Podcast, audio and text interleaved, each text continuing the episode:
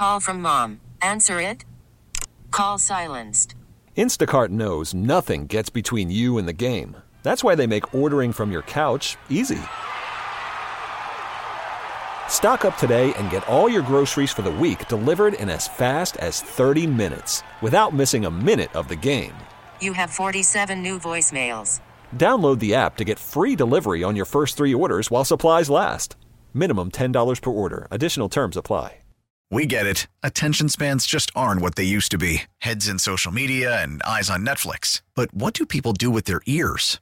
Well, for one, they're listening to audio. Americans spend 4.4 hours with audio every day. Oh, and you want the proof? Well, you just sat through this ad that's now approaching 30 seconds. What could you say to a potential customer in 30 seconds? Let Odyssey put together a media plan tailor made for your unique marketing needs. Advertise with Odyssey. Visit ads.odyssey.com.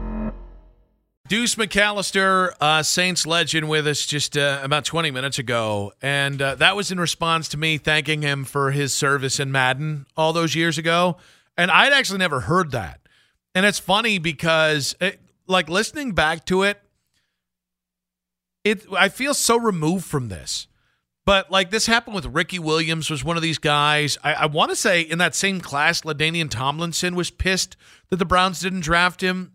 The first like six or seven years the Browns were back, where they kind of teetered between bad football and like mediocrity. There was still those that age of guys that came out from like the 99 draft, probably around 05, 06. They actually remembered the Browns being good in the 80s. And they were like, and that was like the era that was like they grew up with that football and or like where they kind of like fell in love with football. It's so funny because I just if you ask draft prospects now, I don't think anybody knows about the 1980s Cleveland Browns, let alone knows like the Jim Brown era Cleveland Browns. And and and it is like listen, if we go too far down this rabbit hole, it's Christmas season, it's cold and and, and dark outside. Let's not go ahead and send ourselves to uh to, to to fits of depression here. But it's just so weird because I don't know if anybody, but I just I just remember like every year. Like I remember when uh, I can't remember if it was one of the offensive linemen they signed the that first offseason where they signed like Wohlabaugh and Orlando Brown. They signed Lomas Brown, and uh, we want to get back to to being the great Cleveland Browns. Barry Sanders thought about coming out of retirement to sign with the Cleveland Browns because he wanted to play for Jim Brown's old team. I don't listen. In fairness, I don't know most kids coming out the draft now know the equivalent of that. So, like in, in 1999, that would have been like a decade ago. I don't know most most young guys are like, ah, uh, you know, 10 years ago, I want to be uh, the the Green Bay Packers. I want to make the Packers great again. I, maybe it's just a generational thing, but it's interesting. This game game kind of sneaky important to the Saints. The Saints are kind of in a similar situation to the Cleveland Browns because the Saints traded their first round pick to trade up in last year's draft. So the Saints aren't just playing at 5 and 9 for a spot maybe in the uh, playoffs as they are one game back off the Buccaneers in the NFC South, which tells you what a crap division that is. I think there's a chance that it's a 7 and 10 team, which I believe would be the worst winning percentage to ever secure a playoff spot in NFL history. But I think 7 and 10 might get it done in the NFC South. But the Saints have, you know, I heard Lima and Ken today talking about how what what different, differentiates this year's season from the Browns from most seasons. And it was like where where when we knew there wasn't a great chance of making the playoffs. Like Five years ago, if we knew they weren't going to make the playoffs, we'd say, all right, you got to lose because of draft positioning. Well, it doesn't really make sense for the Browns because they don't own their first round pick. The Saints are in the same boat. Like the Saints are maybe in the only saving grace the Saints have is that they can probably get a first round pick for Sean Payton this offseason. But Andy Dalton isn't it. Jameis Winston sure as hell isn't it they've got a roster that honestly, like Olave's great. I can't remember the other kid. Uh, the, the Trevor Penning is the other kid they drafted. I think he's kind of butt. I, I, I didn't like him as a draft prospect. I don't think he's a left tackle in the NFL. Um, but like most of their roster, like Cam Jordan, Michael Thomas, Alvin Kamara, Mark Ingram. I mean, most of this roster, kind of not great. So, getting back to that idea with the Cleveland Browns, I thought it was interesting. If you guys missed the beginning of the show, I don't know what has happened with the energy around the Cleveland Browns. Like, I'm not here to tell you that the the playoffs are going to happen. I, I, don't think they are going to happen. It you would take. Uh, we we read off the the the five of seven five of seven specific things would have to happen, including multiple teams going 0 and 3 over the final uh, three weeks of the season. Uh, multiple teams would have to go one and two or worse. Like basically, you need the football gods to reach down from the heavens and say, "All right, Cleveland, you you shall pass to the NFL playoffs." No, not you, New York Jets. No, not you, New England Patriots. No, not you, LA Chargers. No, not you, Tennessee Titans. Like the the sheer amount of things that have to happen uh, for the Browns to make the playoffs is mind numbing. I honestly, I don't think we should even pay attention to it until the final week of the season. If there's still a path, the final week of the season, where going into that Brown Steelers game, if it's like you need a loss from two teams, then we can talk about, or, or even if it's you need these five teams to lose, then we can have the conversation. But like right now, I just think the Browns have to focus on doing what they can do, which is what I, I kind of made this point earlier. What does anybody get out of calling the playoff race over? It's so funny because like it, it felt like an arms race. I know Dusty called it a couple times. I know Lima uh, this morning mentioned he called it three weeks ago. The playoffs were off the board. And by the way, I'm, I'm, those are the two that I heard that like I can recall and I can actually put names on it because I work with those guys and love and respect those guys. But like it felt like an arms race. Like there were people after the Dolphins game. They had uh, no playoffs. They still had like a 20% chance of making the playoffs. After the first Ravens loss, or sorry, after the Ravens loss before you beat the Bengals on Monday, ah, oh, this the season's over. Like I don't really get it. I'm not. I I I don't think, and I agree with anybody who says it's a fruitless conversation. It's not a conversation until the Browns continue to take care of their side of the equation. And quite frankly, more stuff has to happen in front of them. All of those things are fair. But that's just not where my head is. Like, even though this season, the success is based off of did you make the playoffs? It's yes or no, it's binary, very little wiggle room. And if the answer is no, then yes, in the ultimate sense, it is a failure.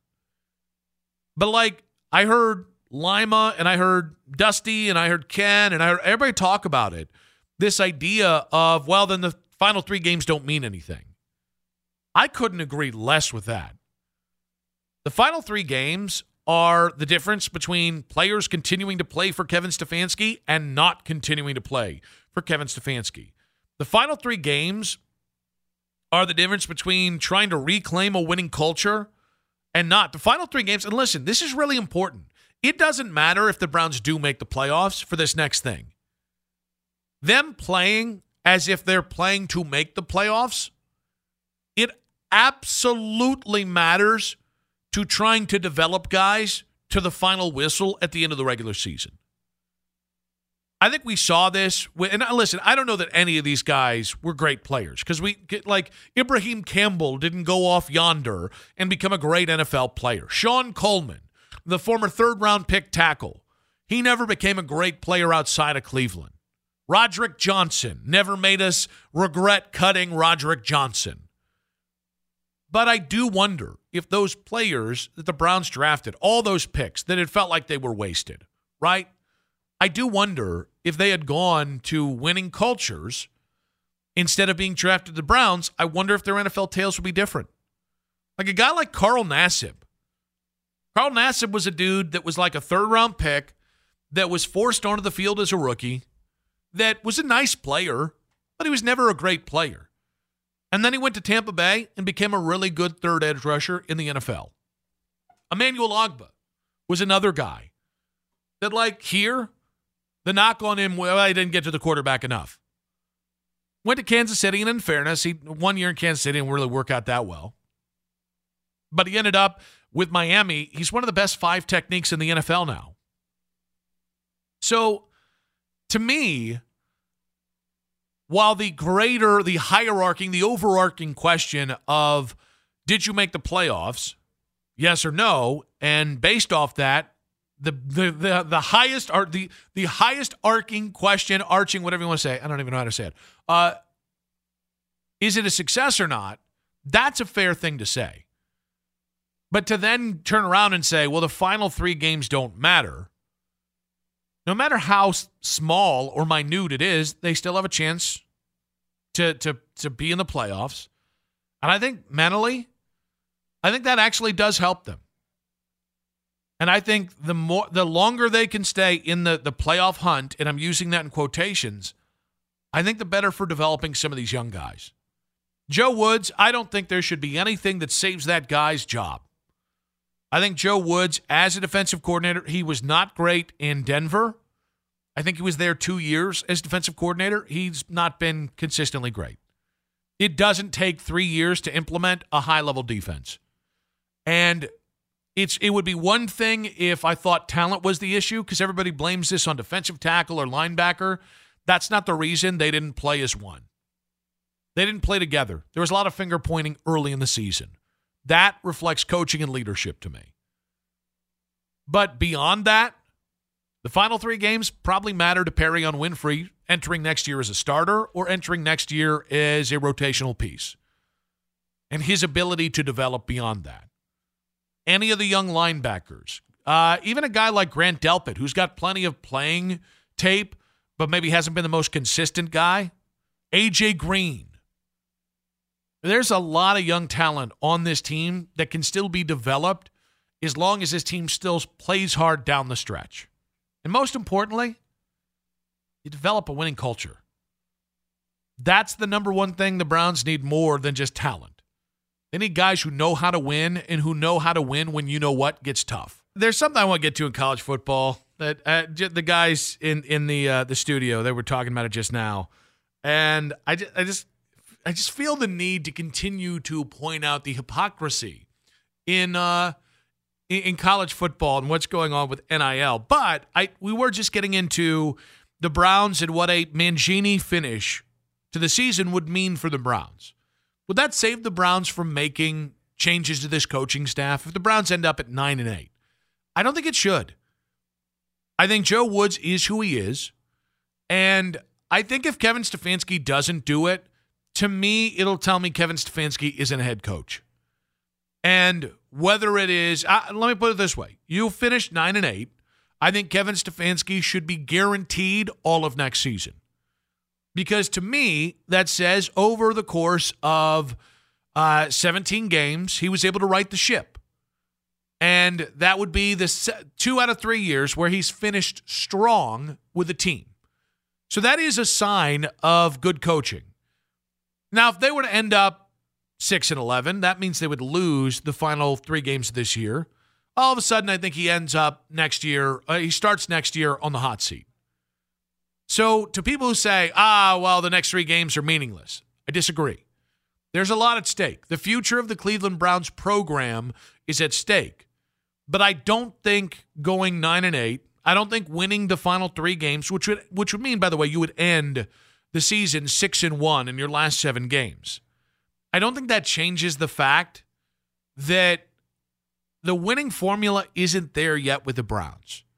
And I do think, listen, there's some roster tweaks that I think you're going to have to make. And and there might be some roster tweaks we're not a fan of. There might be some more guys that we like that have to be uh, like Kareem Hunt. I think Kareem's probably done here in Cleveland. Um, I, I, Jason Lloyd has kind of talked a lot about the situation at guard. Do you have to make a decision this offseason between uh, Joel Bitonio and Wyatt Teller? I think that's probably a year away, but I think that okay, there's another difficult decision. But I think the most difficult, those are Andrew Berry decisions. influenced by Kevin Stefanski. The Kevin Stefanski decisions are you need to make some changes on the staff. Now, I think some are going to happen. Uh, if Brian Callahan, who is the Cincinnati offensive coordinator, if he gets a head coaching job, be prepared for Bill Callahan to go be his OC. That feels like a, a no bleep.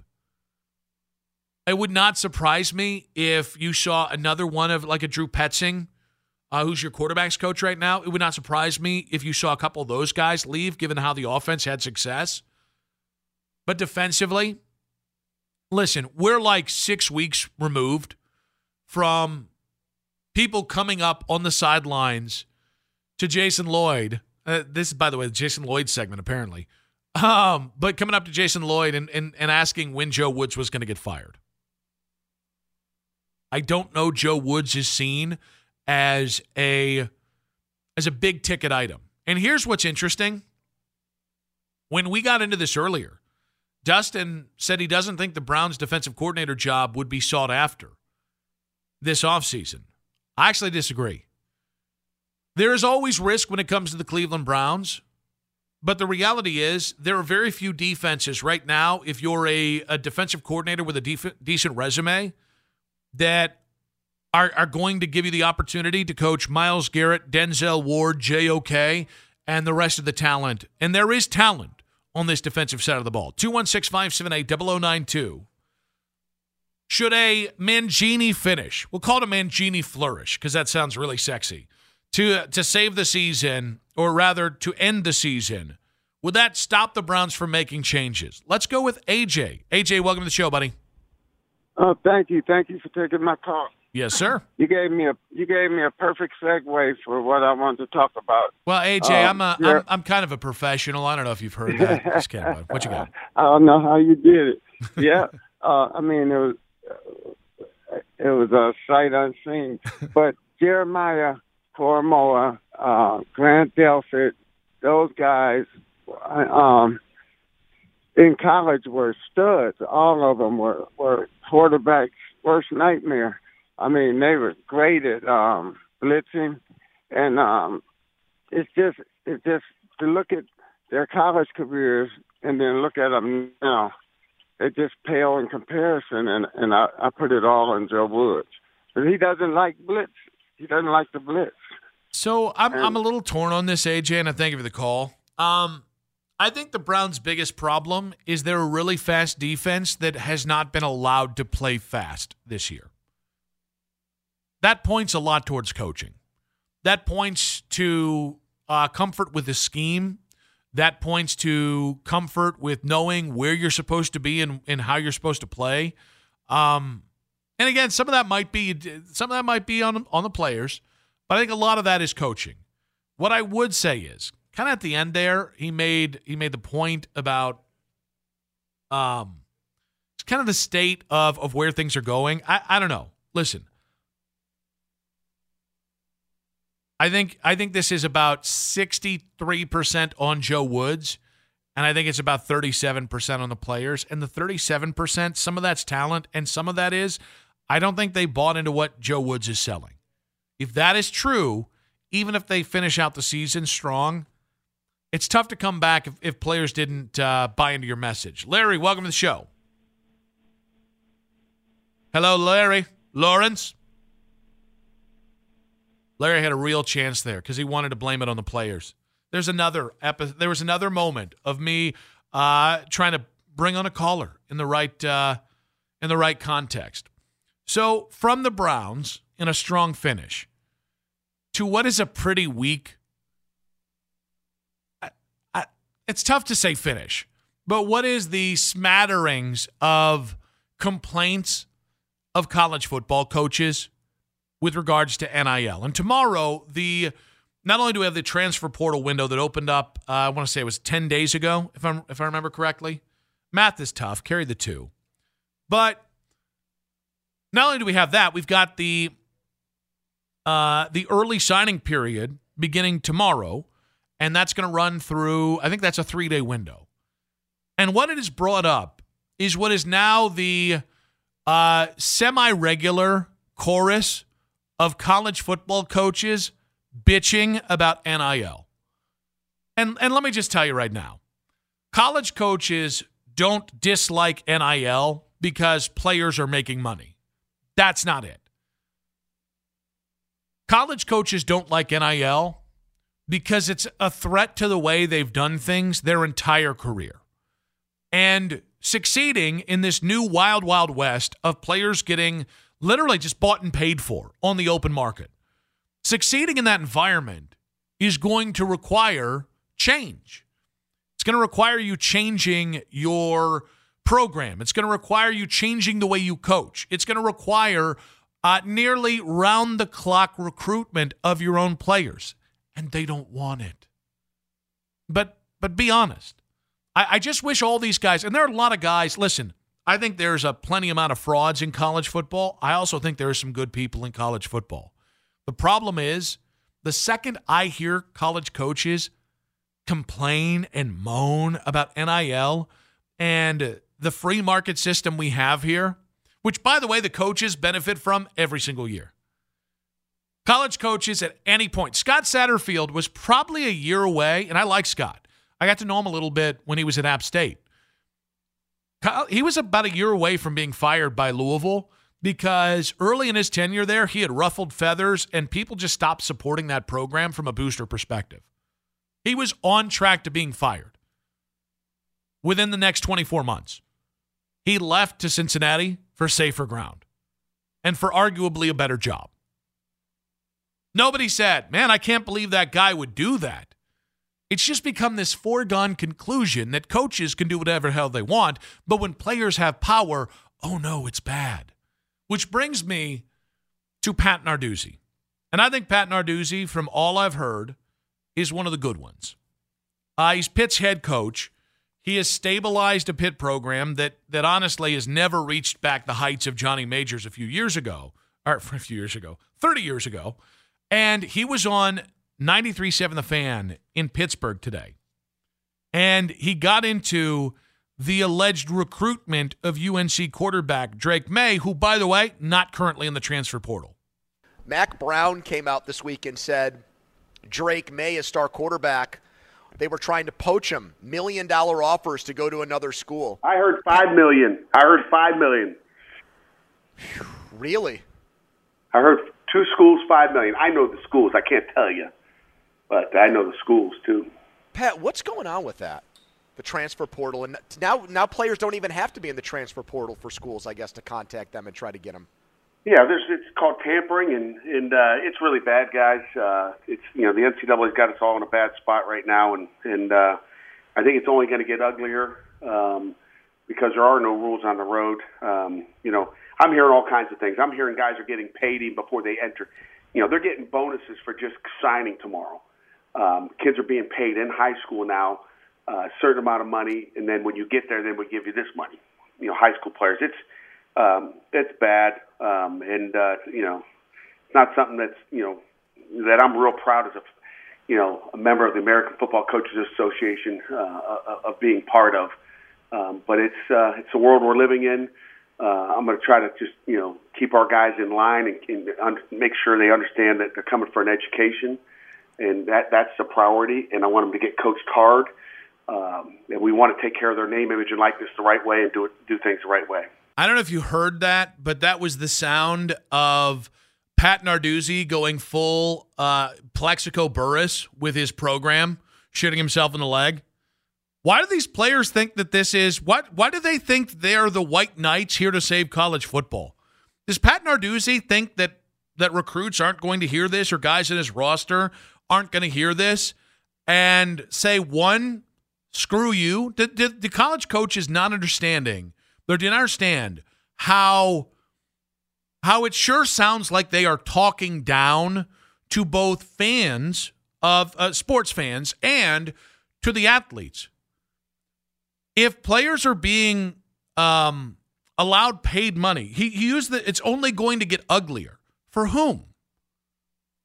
Is it is it ugly for Drake Maye to have two schools reach out to you and say, um, by the way, when he says schools, what he really means is boosters or people who support schools. Schools cannot directly reach out You know, North Carolina's president can't reach out and be like, Drake, I'd really love it if you came here and played football, which, by the way, he already plays in North Carolina. Duke president can't do that. So it's really boosters. And listen, boosters are shady as hell. All right? Go to one Ohio State tailgate and go just rub elbows with some boosters and tell me you feel really good about yourself. You can't do it. They're shady, they're rich, they're cloaked in enormous wealth and enormous power. But this this whole doomsday bullcrap, he called it tampering. Does he know that it's not tampering? Tampering is a legal term used when somebody is under contract with one party and that person is then tampered with by another organization, a competing organization. There's no contract. A scholarship is not a contract. And that's where Pat Narduzzi and a lot of college coaches want it to go. Why? It's not for the betterment of the student athlete. It's not so that these guys can really learn what college athletics is about. No, no, no. It's so they can have more control over the process. To which I say, Pat, maybe it's time to go back to being a really good offensive line coach. Maybe it's time to go back and coach the defensive backs. Get with it or die. Adapt or die. That's college football right now. I want to I, I have more on this because this is ridiculous. I just when you hear that two schools are offering a quarterback un, currently under scholarship for, for North Carolina, $5 million to transfer. Do you have an issue with that? Baseball is back, and so is MLB.tv. Watch every out of market regular season game on your favorite streaming devices, anywhere, anytime, all season long. Follow the action live or on demand. Track four games at once with multi view mode and catch up with in game highlights. Plus, original programs, minor league broadcasts, and local pre and post game shows. Go to MLB.tv to start your free trial today. Blackout and other restrictions apply. Major League Baseball trademarks used with permission.